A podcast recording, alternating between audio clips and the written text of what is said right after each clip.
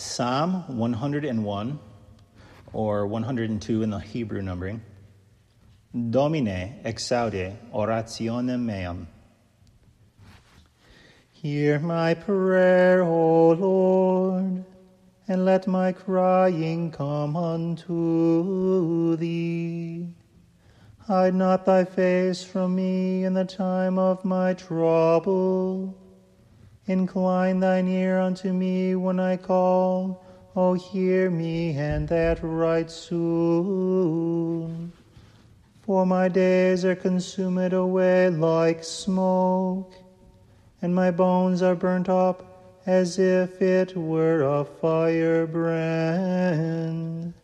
My heart is smitten down and withered like grass, so that I forget to eat my bread for the voice of my groaning. My bones will scarce cleave to my flesh. I am become like a pelican in the wilderness, and like an owl that is in the desert. I have watched and am even as it were a sparrow that sitteth alone upon the housetop. Mine enemies revile me all the day long, and they that are mad upon me are sworn together against me.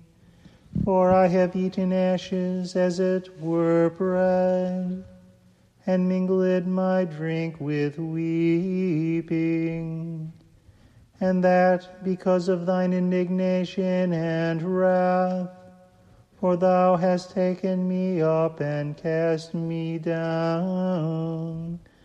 My days are gone like a shadow, and I am withered like grass. But thou, O Lord, shalt endure forever, and thy remembrance throughout all generations.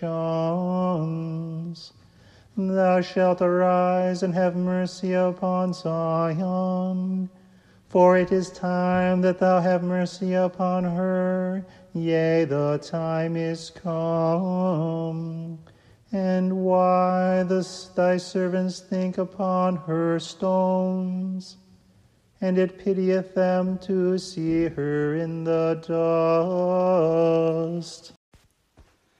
The nations shall fear thy name, O Lord, and all the kings of the earth thy majesty.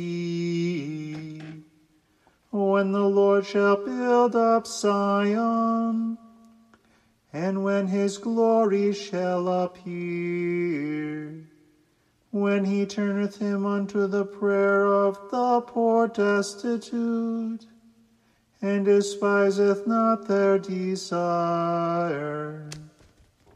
This shall be written for those that come after, and the people which shall be born shall praise the Lord. For he hath looked down from his sanctuary.